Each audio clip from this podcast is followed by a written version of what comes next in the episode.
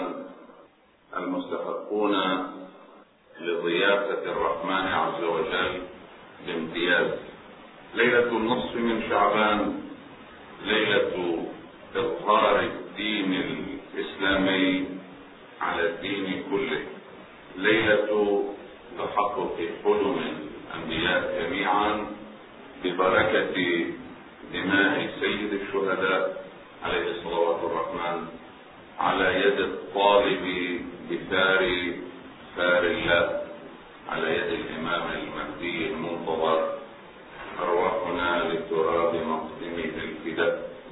منذ الثالث من شعبان ولادة الإمام الحسين سلام الله عليه وإلى النصف من شعبان ذكرى ولادة الإمام المهدي المنتظر عبد الله تعالى فرجه الشريف.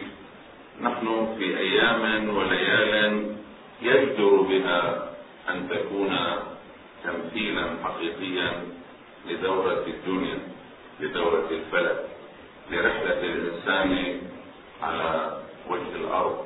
هذه الرحلة التي تختم بوعد إلهي تسود معه حقيقة التوحيد ويتجلى العدل الإلهي. ليلة النصف من شعبان ليلة تجلي العدل الإلهي في هذه الدنيا. خلق الله عز وجل الإنسان مختارا وأفسح في المجال لهذا الإنسان لكي يروح ويجيء وتمر العصور وتكر القرون وتختار الأمم ما تريد أن تختار لتصل بعد تركاض في أودية الجهل غالبا وأودية الحقيقة أحيانا لتصل البشرية باختيارها إلى البحث عن المنقذ الإلهي ليس مصادفة أن جميع الأديان تتحدث عن المنقذ الإلهي وليس مصادفة أن المسلمين جميعا متفقون على وجوب أن يكون قائم لله بحجة في كل عصر. أريد أن يكون واضحا هنا أن غربة مولود هذه الليلة المباركة غربة حسينية خالصة. بمعنى أن المسلمين جميعا يعتقدون بثوابت إذا وضعناها إلى جانب بعضها سنكتشف بوضوح أن كل السنة كما هو الحال في كل الشيعة متفقون على وجوب أن يكون شخص من أهل البيت عليهم السلام موجودا في كل عصر ويكون هو الحجة لله تعالى. أشير هنا إلى كلام لابن حجر في كتاب فتح الباري وهو كتاب معروف بشرح صحيح البخاري. وهو من العلماء السنة المرموقين عندما يتحدث عن نزول النبي عيسى على نبينا وآله وعليه أفضل الصلاة والسلام وصلاته خلف الإمام المهدي. يقول ما خلاصته صلاة النبي عيسى خلف المهدي المنتظر هو الذي يحل الإشكال. أي إشكال؟ الإعتراض. أي اعتراض؟ فرضنا أن المهدي صلى خلف النبي عيسى. فكيف استمرت نبوة النبي عيسى وإمامته مع أن النبي الكاتم وخاتم الأنبياء يقول صلاة النبي عيسى خلف المهدي تبين لنا معنى قول رسول الله صلى الله عليه وآله وسلم لا نبي بعدي. وتبين لنا أن لله عز وجل في كل عصر قائما بحجة الله تعالى على الخلق ثم يختم والله تعالى العالم. حتى يسلم مجال للساتر الأمني إذا وجد هذا ابن حجر وما أدراك من هو؟ بالنسبة إلى علماء السنة ابن حجر في فتح الباري وغير فتح الباري. في عالم الفقه وعالم الرجال وعالم العقائد. العوالم المختلفة المرتبطة بهذا الموضوع. وجود قائم لله تعالى هو الحج على الخلق في كل عصر أمر مجمع عليه بين المسلمين وهو أوضح مصاديق الأحاديث المتفق عليها والمجمع على صحتها. من قبيل إني مخلف فيكم الثقلين كتاب الله وعترتي كيف يخلف رسول الله صلى الله عليه وآله وسلم في كل عصر الكتاب والعترة إذا لم يكن في كل عصر من عترة رسول الله صلى الله عليه وآله وسلم قائم بالحجة أو مثلا حديث النجوم أمان لأهل السماء وأهل البيت أمان لأهل الأرض. كيف يكون أهل بيت رسول الله أمانا لأهل الأرض إن لم يكن منهم شخص كما يعبر ابن حجر في الصواعق المحرقة؟ شخص مؤهل للتمسك به في كل عصر. إلى غير ذلك من الروايات. غربة الإمام المهدي بيننا بين المسلمين جميعا. غربة حسينية بالامتياز غربة غريب الغرباء أما بين السنة فالأمر أوضح. فرغم أن العلماء المسلمين السنة الكبار حتى الذين يملؤون كتبهم بمهاجمة الشيعة يتحدثون عن الإمام المهدي المنتظر الذي ولد. ثلاثون كتابا من الكتب التي ألفها العلماء المسلمون السنة حول المهدي الذي ولد. أكثر من 200 من العلماء الأجلاء من السنة يصرحون بأن الإمام المهدي قد ولد. الفضل ابن روز بهان وهو المعروف بتحامله علينا ينظم قصيدة يذكر فيها أسماء الأئمة واحدا واحدا ومنهم الإمام المهدي ابن الإمام العسكري. الله على محمد وآل محمد.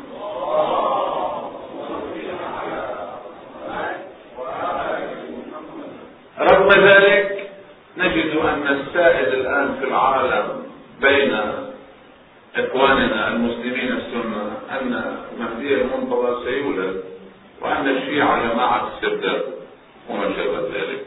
من الأمور التي تكشف لا عن غربة الإمام المهدي فقط وإنما عن غربة رسول الله صلى الله عليه وآله وسلم. وغربة القرآن الكريم. وأما بيننا نحن الشيعة فهناك من يتصور أن الاعتقاد بالإمام المهدي عليه السلام هو شأن هذه الطائفة شأن هذا المذهب. أولا نحن لسنا طائفة من الطوائف. وعندنا نسبة من الحق. ولا يصح أن نتحدث في باب العقيدة الإسلامية كما نتحدث عن طوائف في لبنان. وشأن الإمام المهدي شأن يختص بالمذهب ثانيا نحن لسنا مذهبا من المذاهب ولا طائفة من الطوائف. نحن نتبع أهل بيت رسول الله صلى الله عليه وسلم الذين أمر باتباعهم وشمل أمره هذا حتى أصحابه رضوان الله تعالى عليهم. عندما يتوزع الناس إلى طوائف ومذاهب فليتوزعون شأنهم. لا اتكلم الآن من منطلق تحريضي وما شابه نحن دائما وابدا كنا وما زلنا نعتقد بأن حفظ الوحدة الإسلامية تكليف شرعي واجب مقدس. لكن أريد أن أقول لنفسي ولأي مسلم عزيز عندما نريد أن نعترف بذنوبنا ونجدد التوبة في ليلة النصف من شعبان هذه الليلة العظيمة التي نتفق على عظمتها وخصوصياتها بشكل عام فإننا نبحث عن آخرتنا. ونريد أن نعد أنفسنا ليوم الحساب. نريد أن نستعد للعرض على الله عز وجل. نريد أن نلقى الله سبحانه وتعالى بعقيدة صافية. العقيدة الصافية ماذا تقول؟ تقول لنا أن الدين عند الله الإسلام. أي إسلام؟ الإسلام الذي أنزل على رسول الله صلى الله عليه وآله وسلم. رسول الله صلى الله عليه وآله وسلم كيف أمر الأمة أن تأخذ معالم دينها؟ أمرها بالرجوع إلى أهل البيت. لحد ما متفقين ولا بلا متفقين إذا نحن في خط أهل البيت. كذا الإسلام.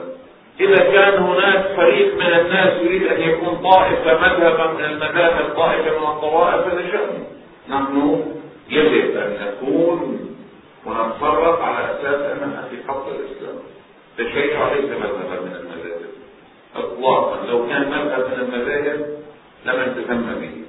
الإمام المهدي الله هنا بداية شأنه ليس شأن مختص بقول الشيعة عجنة وكأنه يعني بدنا نحاول هيك نمنع الآخرين يسمحوا لنا نعتقد بها العقيدة يعني وإن كان هي صعب الاعتقاد فيها بس مرقوا لنا إياها مثل السجود على التربة الحسينية مسيحيين وبناء انه شجرة وخاصة فينا. وإذا واحد سافر بحب التربة ماشي هلا إذا كان الجو اللي هو فيه جو حاقد بده يحفظ سلامته يحب التربة ماشي بس لما بده يحكي عنها كيف بيحكي عنها؟ عنها بملء الفم عن التربة الحسينية. هذه التربة الحسينية التي حملها رسول الله صلى الله عليه وآله وسلم بيده المباركة تناولها من يد جبرائيل وحدث الأمة عنها مجرد التزام بهذه التربة التزام برسول الله صلى الله عليه وآله وسلم. خشوع في أفراد المصطفى الحبيب صلى الله عليه وآله وسلم. يجب أن أباهي الدنيا كلها بأن التربة التي أشار المصطفى الحبيب صلى الله عليه وآله إلى الأمة جميعا أن تكرمها وتهتم بها. أنا لا أكرمها وأهتم بها. وبكل فخر واعتداد بالنسبة لموضوع التوبة موضوع الإمام المهدي أرواحنا في ذلك شأن شيعي وكأنه مثلا نخجل بطرحه أنه في مسألة طول العمر مسألة صعبة كيف بدنا نمرقها كيف بدنا نمنع فيها. سيد محسن الأمين رحمة الله عليه أحد اللي طبعوا كتابه أعيان الشيعة شال من أعيان الشيعة كل ما يتعلق بالإمام. المهدي واحد آخر أنا سمع منه يصرح من المعنيين أعيان الشيعة وخصوصيات أعيان الشيعة أنا ما لها علاقة لما وصلت العصر شو السبب؟ وكأن الاعتقاد بالإمام المهدي شأنه بين قوسين شيعي طائفي. مذهب من المذاهب ما خص المسلمين فيه. غربة الإمام المهدي أراه انعتداد بين السنة كما ذكرت لكم. ثوابت عند السنة جميعا تجعلهم يلتزمون بأن في هذا العصر قائما لله بحجة هو المهدي. وكلام ابن حجر اللي تقدم بفتح الباري والصواعق المغرب واضح مع ذلك غربة الإمام المهدي أرواحنا فداء بين الإخوة المسلمين السنة غربة عجيب. بيننا. أيضا كذلك من جهة أنه الاعتقاد بالإمام المهدي شأن خاص فينا. ماشي واحد بحافظ على عقيدته. بس يعني ما في داعي إنه يحكي فيها بكل مطلق. هذه مش عقيدة. هذا العار الثقافي. مش اليقين الثقافي. العار الثقافي. انه واحد يخلي اسسه العقائدية في حديقته الخلقية في مؤخرة تفكيره. ويتصرف مع الناس بطريقة ثانية إنه مثلا معتقد هو بانه لازم يقول أوراد وأذكار. بس بيفهم ينعرف إنه هو الأوراد واذكار ما اعتقد بأنه يستثير لكن مستحق يستثير يستثير بأنه إما غلط وبترك الإنسان شر وإما صح في العقيدة. عقيدة بهذا الأمر. وبالتالي من ظواهر العقيدة. التعامل مع الإمام المهدي ارواحنا في ينبغي أن يكون تعاملا من نوع آخر. ينبغي أن يكون التعامل مع الإمام المهدي على قاعدة أنه ولي الله الأعظم في هذا العصر. وصي رسول الله صلى الله عليه وآله وسلم وهو المكلف بإدارة أمور الكون بإذن الله الله تعالى. لا يتصرف الملائكة في الوجود إلا بإمرة ولي الله. ليلة القدر. فوج يصعد من الملائكة وفوج ينزل. الناس في عبادة وصاحب هذا الأمر في شغل دول يوم الصادق. شغل شو؟ مقره غرفة عمليات تقدير الأمور. الله عز وجل يقدر ويمضي ما قدره وقضاه إلى وليه ليوصل إلى تنفيذ هذا المقضي والمقدر. محور الوجود بإذن الله تعالى الإمام المهدي علاقتنا بالقرآن الكريم يجب أن تكون من خلال العلاقة بالإمام صاحب العصر والزمان. لا يعلم تأويله إلا الله والراسخون في العلم.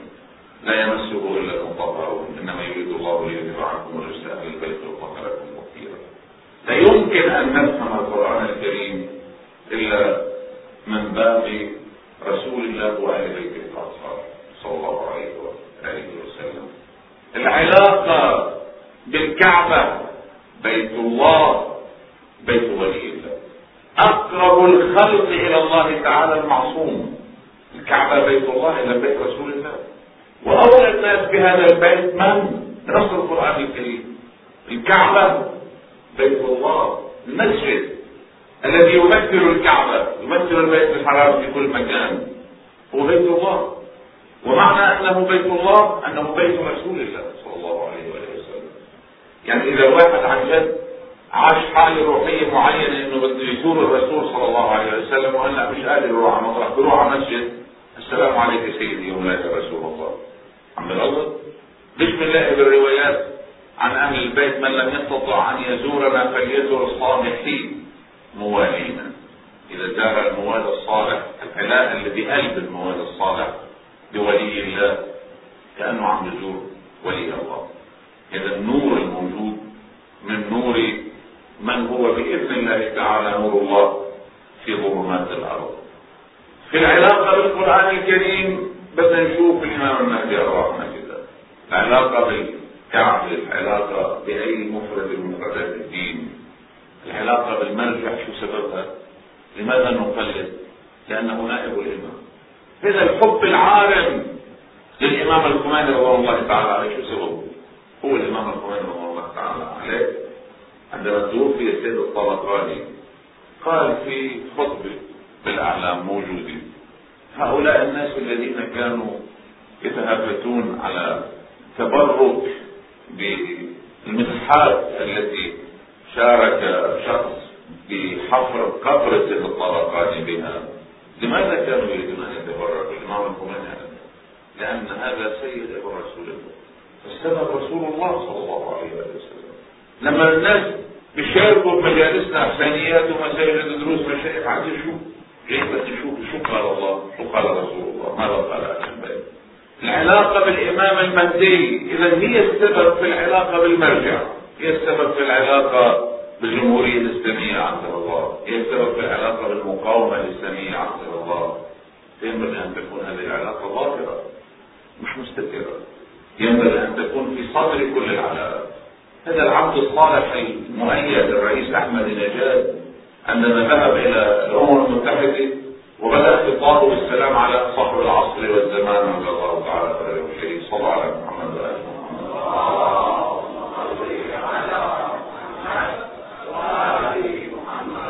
كان يتصرف بفهم عقائدي منهجي سليم وهذا هو الأمر الذي ينبغي أن نركز عليه في العقيده بكثره تجد على أنفسنا وكأننا مسيحيين بالعلاقه لصاحب العصر والزمان؟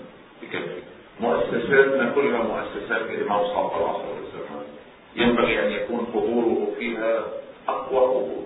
أنا لا أقصد أن نقلل من ذكر الإمام الخميني أو السيد القائد أو سماحة السيد حسن أو سماحة العالم الفلاني أو العالم الفلاني القياديين اللي عم بيقودوا المسيره مش هذا المقصود بس بقصد إنه لا يصح أن يكون ذكر أي منهم لا الإمام الخميني ولا غيره أكثر من ذكر الإمام صف العصر والزمان هم لا يرضون بذلك وينبغي أن نتنبه لهذه الخصوصية.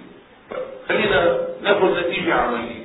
النتيجه العملية إنه واحدنا الذي بيشعر بعلاقته بالامام صاحب العصر والزمان ارواحنا فداء كما يشعر بعلاقته مع رب العمل الذي يعمل عنده. واحد موظف في دائرة بده يرفع تقرير بشكل دائم بده يظل على علاقة. فإذا غاب عن السبعة خمس ست أيام بظل هذا الموظف بظل منتهي بظل ملتزم الحالة التي ينبغي أن نصل إليها في علاقتنا بالإمام حالة الحنين الدائم والشوق المتزايد والمتلاطم. عندما نلاحظ بعض فقرات دعاء المذنب هل إليك يا ابن أحمد سبيل فتلقى؟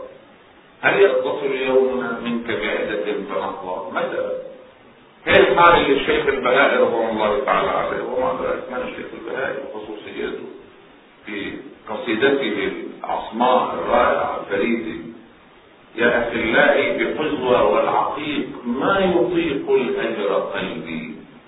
ما يطيق. هل مشتاق إليكم من طريق أم سددتم عنه أبواب الوصال؟ شيخ البهائي عم ينظر الفقرة. هل إليك يا ابن أحمد سبيل فتلقى يا نزولا بين شمع والصفا. يا كرام الحي يا أهل الوفا كان لي قلب حمول للجفا. ضاع مني بين هذه البلاد. حالة الحب الدائم الحنين إلى الإمام هي الحالة التي ينبغي أن يكون عليها الموالي. هي الحالة اللي بنلاقيها بأجواء مجددي المقاومة الإسلامية عزكم الله أجواء الشهداء الأبرار رضوان الله تعالى عليهم. هي الحالة اللي خلت مسارهم مسار مهدوي محمدي. ثقافتهم ثقافة مهدوية محمدية.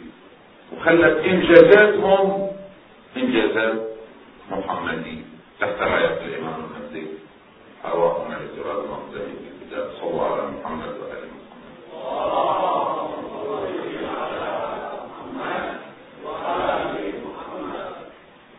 حنين الإمام للموالين للمحمديين مش بس رعاية الإمام.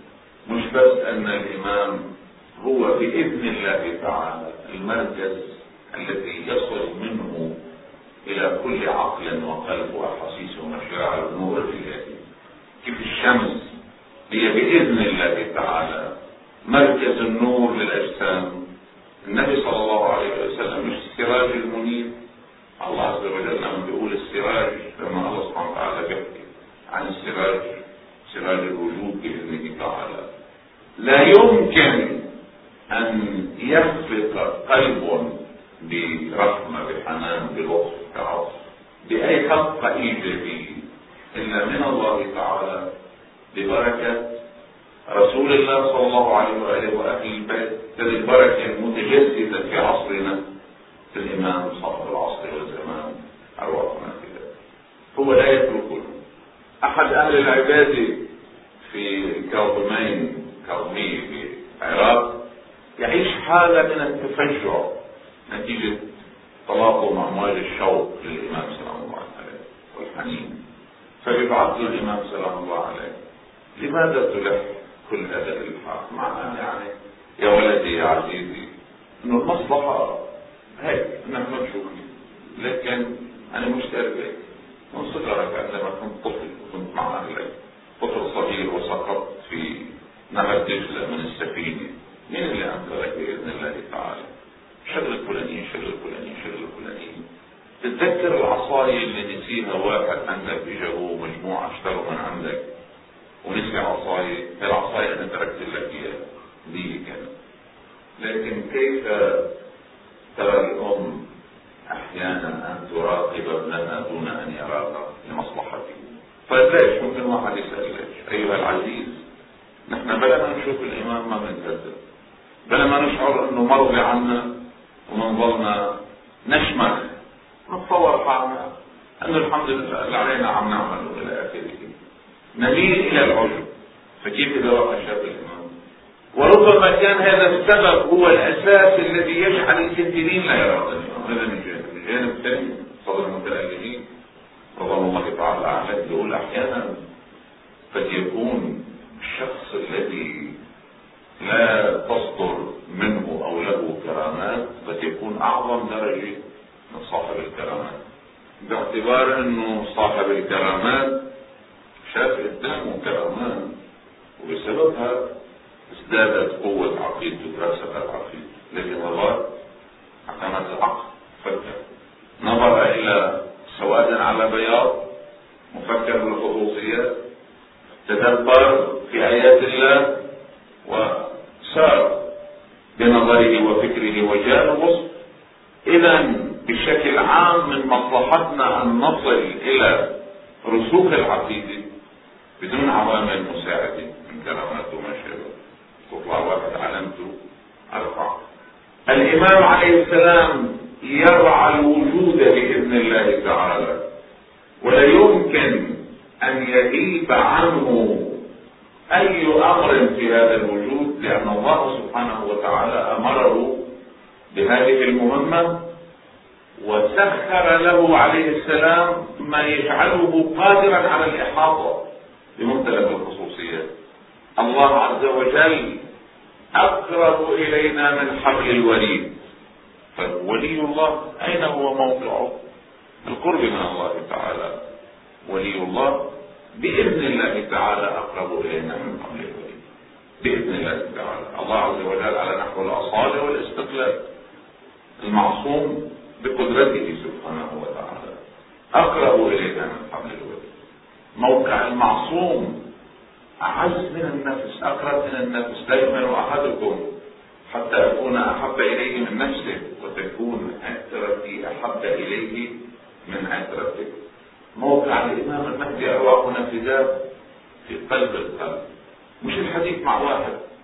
خارج إلى الكيان لا الحديث مع من أمر الله تعالى بخلق الناس ببركتهم.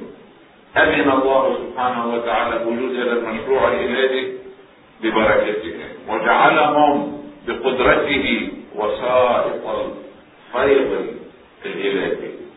وسائط الفيض كيف الشمس وسط الفيض كيف المي جعلنا من الماء كل شيء حي.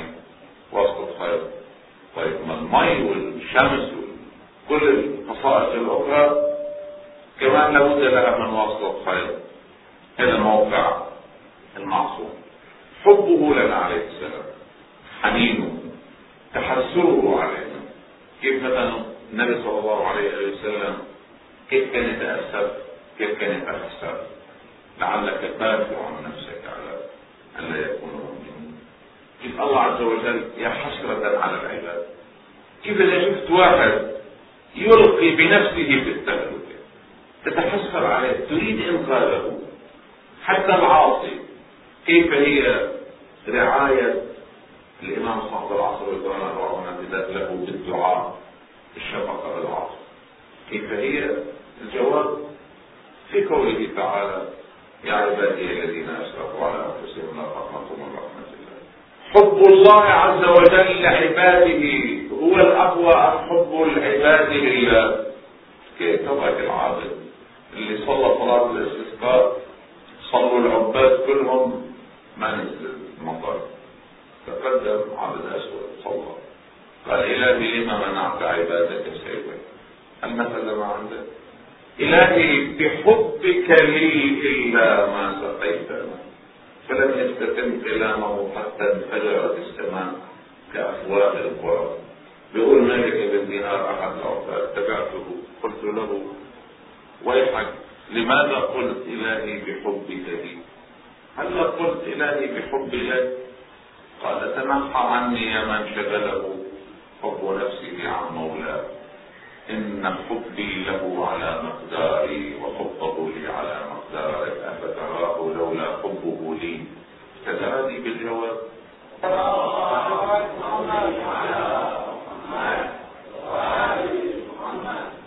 كيف أن الأم تتلهف على ابنها القاتل المجرم؟ أولا صار الثورة الإسلامية واحد كان مع منافقين خلق ومؤسس مجاهدين للحرس وغيره وحكم عليه بالسجن اجت ام ولا عنده على السجن هو على السجن. قلت له يا ابني أنا اصلت معك. قديش كنت عم كيف كنت عم تمثيل تطلع النتيجة إنك ستقتل المجاهدين بالحرس؟ توقف ضد الإمام الخميني يا أبني؟ شو بدك تسوي؟ شو فيها تقول؟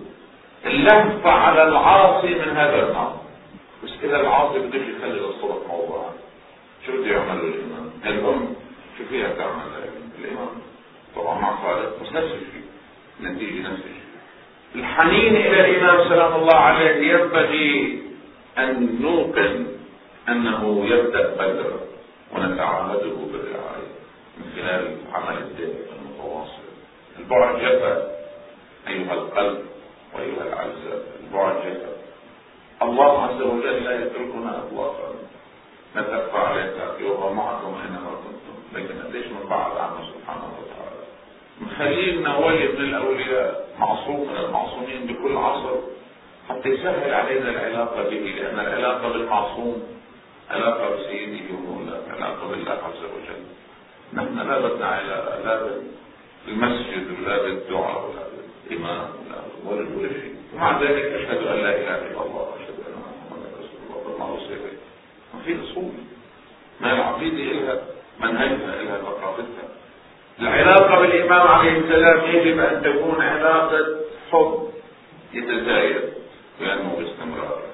بحيث انه واحد في من النوم يذكر إمامه بيحكي مع النوم بيظهر بيحكي مع النوم بيرجع بيحكي مع النوم باعتباره ولي الله باعتباره وصي رسول الله صلى الله عليه وسلم. هكذا امرنا العلاقة الدائمة لوين بتوصل؟ بتوصل انه ممكن الإنسان يتشرف بلقاء إمامه في الدنيا نعم. بس في أعلى من هيك. في ممكن الإمام يشرف هذا الموالي. في أعلى من هيك.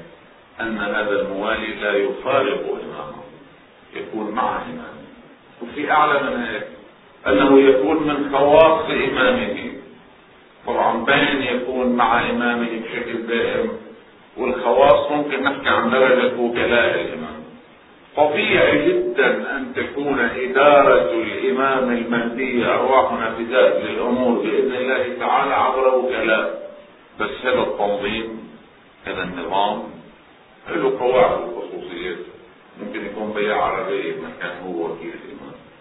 لأنه المهمة اللي بده ينجزها لها علاقة بخصائصه هذا الحنين إلى الإمام ينبغي أن يصل إلى مرحلة كيف أن الأم إذا كان ابنها في الصين ومرض تمرض لمرضه علاقة الحب أقوى العلاء واحد يتأمل في حديث العشاق مع أن هذا العشق كما روي عن الإمام الصادق عليه السلام عشق الرجال نساء نساء الرجال. عادة هو من النوع اللي مروي عن الإمام الصادق عليه السلام أن قلوب هؤلاء العشاق قلوب لم تعرف حلاوة حب الله تعالى فابتلاها بحب الله مع ذلك حديث الحب حديث عجيب. لغته لغة غريبة. أنه هذا الحبيب بحس أنه مثلا على بعد مئات الكيلومترات أنه وضع حبيبه كذا في شدة ومشاهد في القرآن الكريم نقرأ لقد وجد يعقوب ريح يوسف لما فصلت العين. إذا ما بال قلبي وقلبك أيها العزيز؟ لا يشم رائحة رسول الله صلى الله عليه وآله وسلم من خلال المهدي المنتظر عجل الله تعالى وجهه الشريف صلى الله عليه وسلم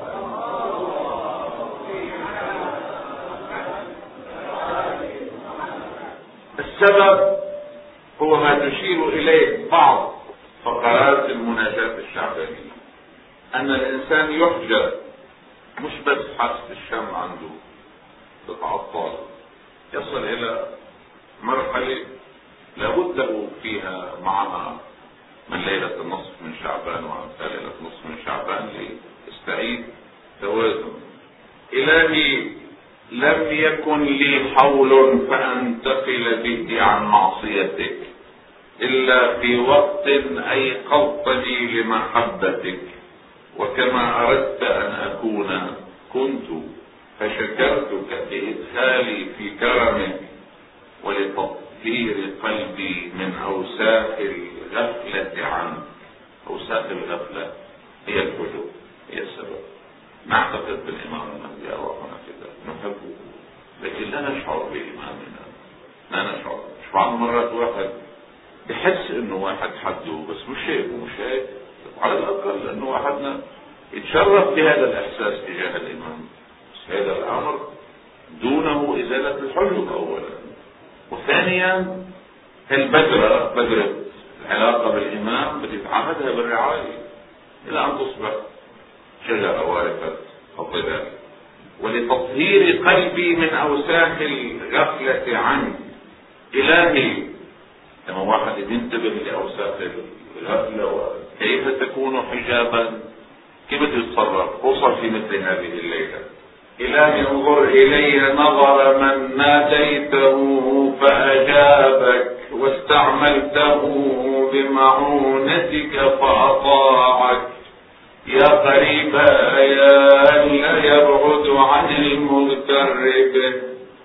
ويا جوادا لا يبخل عمن رجا ثوابه إلهي هب لي قلبا يدنيه منك شوقه اللهم إنك تعلم أني أبحث عن عبد أو أمة يدعو بهذا الدعاء لعلي أقبل بسببه إلهي هب لي قلبا يدنيه منك شوقه ولسانا يرفع إليك صدقه ونظرا يقربه منك حقه.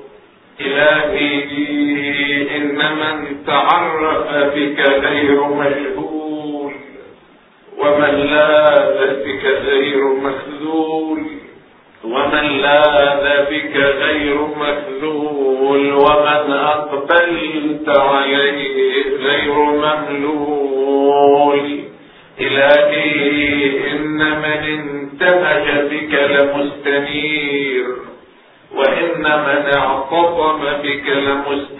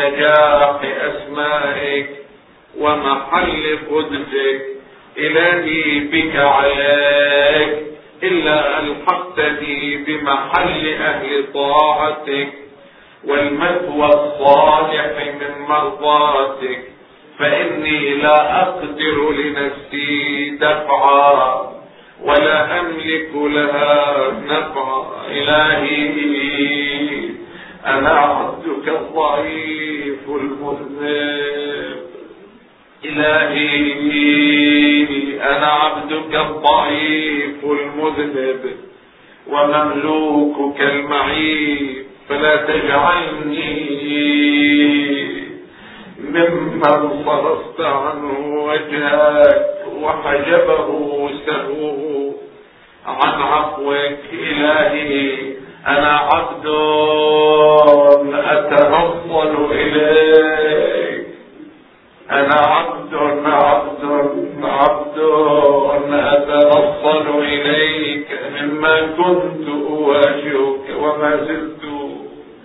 إلهي أنا عبد أتنصل إليك مما كنت أواجهك به. من قلة استحيائي من نظرك وأطلب العفو منك إذ العفو نعت.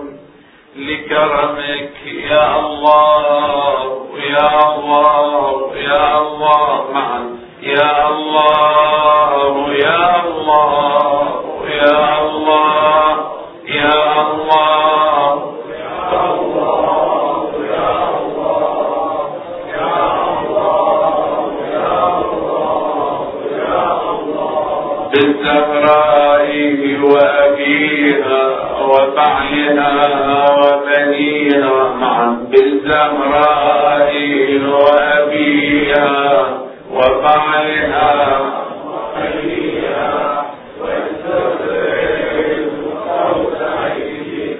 أعلى بالزهراء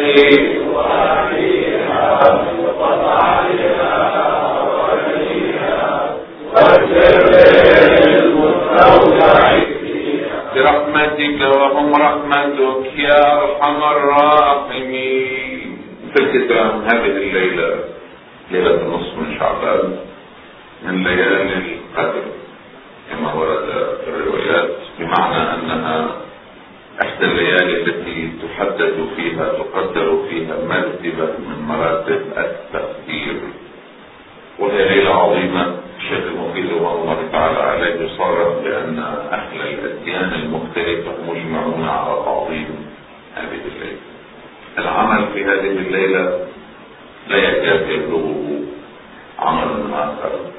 الدوره الالهيه اللي بتبكي بشهر رجب واسطه العقد فيها ليله النصر ان شاء الله.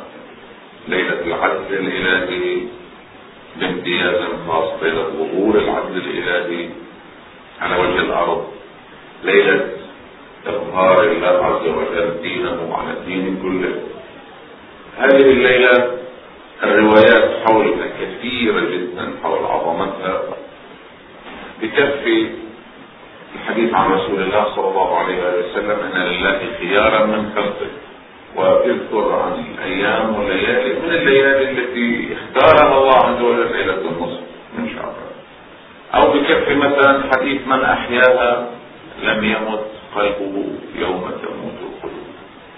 الأحياء مجرد انه واحد يظل فيه للصبح هذا احياء وأعظم عمل في هذه الليلة أن لا ترتكب معصيه لأن المعصية في أوقات خاصة خطيرة جدا من الأوقات اللي المعصية فيها خطيرة جدا من شعبان فأهم عمل أفضل عمل في هذه الليلة أن يحرص الإنسان على عدم الوقوع في المعصيه غير ذلك أمير المؤمنين سلام الله عليه كما ينقل الشيخ الطوسي وغيره من علمائنا كان يمضي هذه الليلة الدعاء والاستغفار وقراءة القرآن وهي من الليالي التي كان يعجبه أن يفرغ المؤمن فيها نفسه حتى نعيش بجو بعض الروايات. قلت الروايات كثيرة جدا لكن من جملتها الشيخ المفيد يقول روي عن الصادق جعفر بن محمد عليه السلام عليهما السلام أنه قال إذا كان ليلة النصف من شعبان أذن الله تعالى للملائكة بالنزول من السماء إلى الأرض وفتحت فيها أبواب الجنان وأجيب فيها الدعاء إلى آخر الرواية. أو مثلا إحدى الصلوات اللي تصلى هذه الليلة. طبعا أفضل صلاة في هذه الليلة. هذه تماما في الاعلان بالدعوة لإحياء الليل والعمل طبعا ينتهي في البيت. لأنه صلاة 100 ركعة. حمد مرة وقل والله على عشر مرات أفضل عمل في حث عليه بعد ما قلت ترك المعصية أفضل عمل هذه الصلاه ورد حولها من صلى طبعا كمان العبارات تعطينا فكرة عن فضيلة الليل. من صلى هذه الصلاة في هذه الليلة نظر الله إليه سبعين نظرة وقضى له بكل نظرة سبعين حاجة. أدناها المغفرة. ثم لو كان شقيا وطلب السعادة لأسعده الله يرفع الله ما يشاء ويثبت عنده أم الكتاب. ولو كان والداه من أهل النار أخرجا من النار بعد أن لا يشركا شيئا.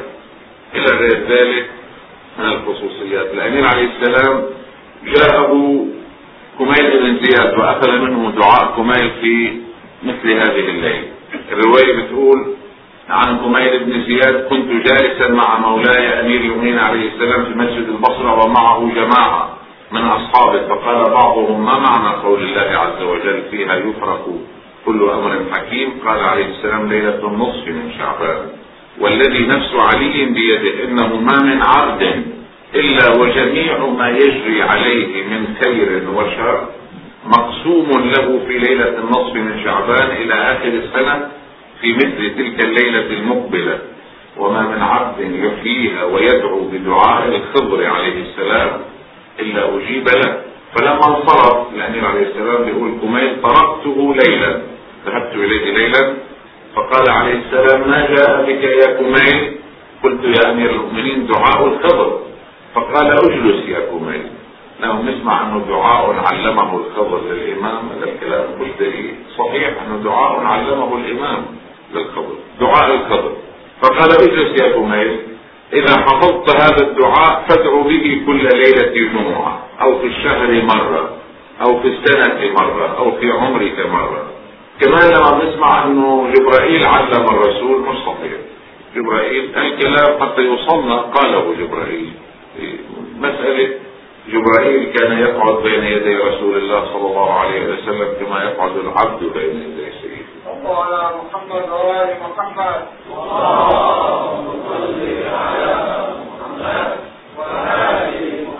الوحي القرآني يأتي به جبرائيل من الله عز وجل مش معنى هذا إنه الرسول ما كان عارف هذا الوحي لأنه الإمام الخميني صريح بأن عظمة الرسول استنزلت جبرائيل. لكن إنه غير الوحي القرآني مثلا إنه جبرائيل عم يوصف الجنة أو يوصف شغلات أو إنه جبرائيل يعلم رسول الله صلى الله عليه وسلم. جبرائيل هذا الكلام لرسول الله. كذلك بالنسبة للخبر والامير بيقول له الأمير لكميل إذا حفظت هذا الدعاء فادعو به كل ليلة جمعة أو في الشهر مرة أو في السنة مرة أو في عمرك مرة تكفى وتنصر وترزق ولن تعدم المغفرة. يا كميل أوجب لك طول الصحبة لنا أن نجود لك بما سألت. ثم علمه دعاء المعروف بدعاء كميل والذي يستحق أن يقرأ في هذه الليلة. العمل في هذه الليلة أيها الأحبة تتفق كلمات علماءنا الأبرار بضوء الروايات على عنوان صغير أعمال فيها عمل مودع للدنيا. انه واحد عارف حاله بده يموت واحد محكوم بالأعدام كيف بيقضي آخر ليلة؟ يحاول أن يخرج كل أوساخ القتل عنه. شيء بيتيقظ يتنبه يتوب توبة حقيقية بكل معنى الكلمة وتكون حالته فيما اذا لو فرضنا أنه قدر له إنه قال إنه حقيقة لن يعود إلى معصيته عز وجل. واخذ القرار بذلك هلا لا وفاء لي بالتوبة إلا بعصمتك شيء آخر بس بده ياخذ الإنسان قرار بانه لن يعود إلى المعصية. عمل مودع في الدنيا في هذه الليلة. وحدنا الان عم يدعي لحاله أو لو نبدي هلأ مراسم الدعاء كل واحد عم يفكر خصوصياته. يفكر على أساس على أساس إنه طيب. إذا كانت هذه هي الاخيره شو الأمور الأساسية اللي تفضل اللي بيشتغل هيك يصل إلى رضا الله عز وجل يعني يصبح من جند ولي من جنود الإمام صاحب العصر والزمان أرواح منافذة. لأنه ما ممكن واحد يكون بمعسكر الإمام وهو يحمل مثلا اراء المعسكر الآخر أو يلبس زي المعسكر المعادي وما شابه اللي بده يلتحق بالإمام صاحب العصر والزمان في له مواصفات الخصوصية. الرواية بتقلنا من سره أن يكون من أصحاب القائم فلينتظر. انتظار الايجابي الحقيقي وليعمل بحسن الأخلاق والورع وهو منتظر. فإن مات وقام القائم بعده كان له من الأجر مثل أجر من أدركه فجدوا وانتظروا طيب في مواصفات أصحاب الإمام القائم اللي بدنا نتمنى أنه نصير يعني متصفين بهذه الأوصاف حتى نكون معه سلام الله عليه. من الروايات في وصف أصحابه لهم دوي في صلاتهم كدوي النحل يبيتون قياما على أطرافهم. ويصبحون على خيولهم.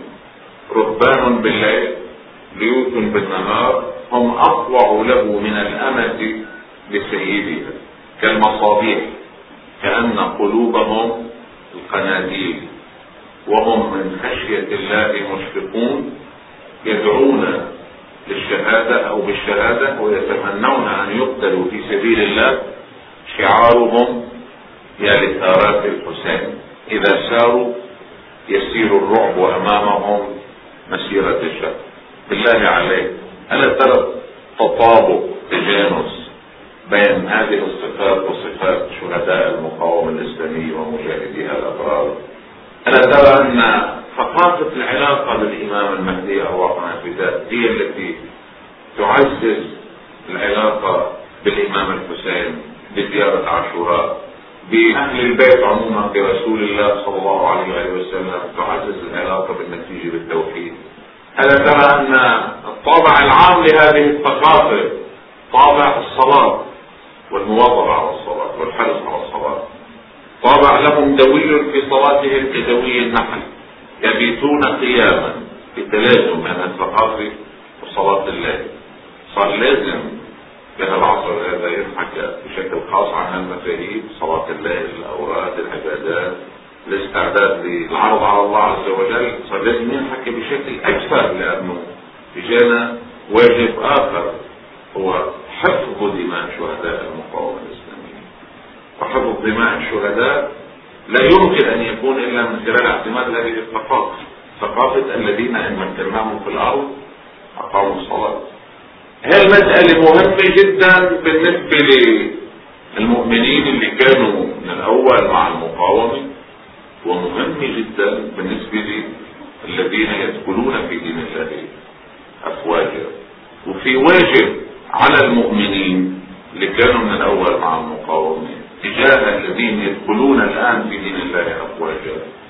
واجب الاحتضان والحب والحنان والتوجيه نحو هذه الثقافة إذا ليلة النصف من شعبان محط أساسي ينبغي أن ندرك أننا نؤسس بها لأكثر مما بعدها في هذه الدنيا وإنما لما بعدها على امتداد الدنيا والآخرة وعلى امتداد ما هو أكبر من الجنة الوصول إلى رضوان الله عز وجل ورضوان من الله أكبر. لا ننسى أن من أهم واجباتنا في هذه الليلة الدعاء بنصرة الإسلام.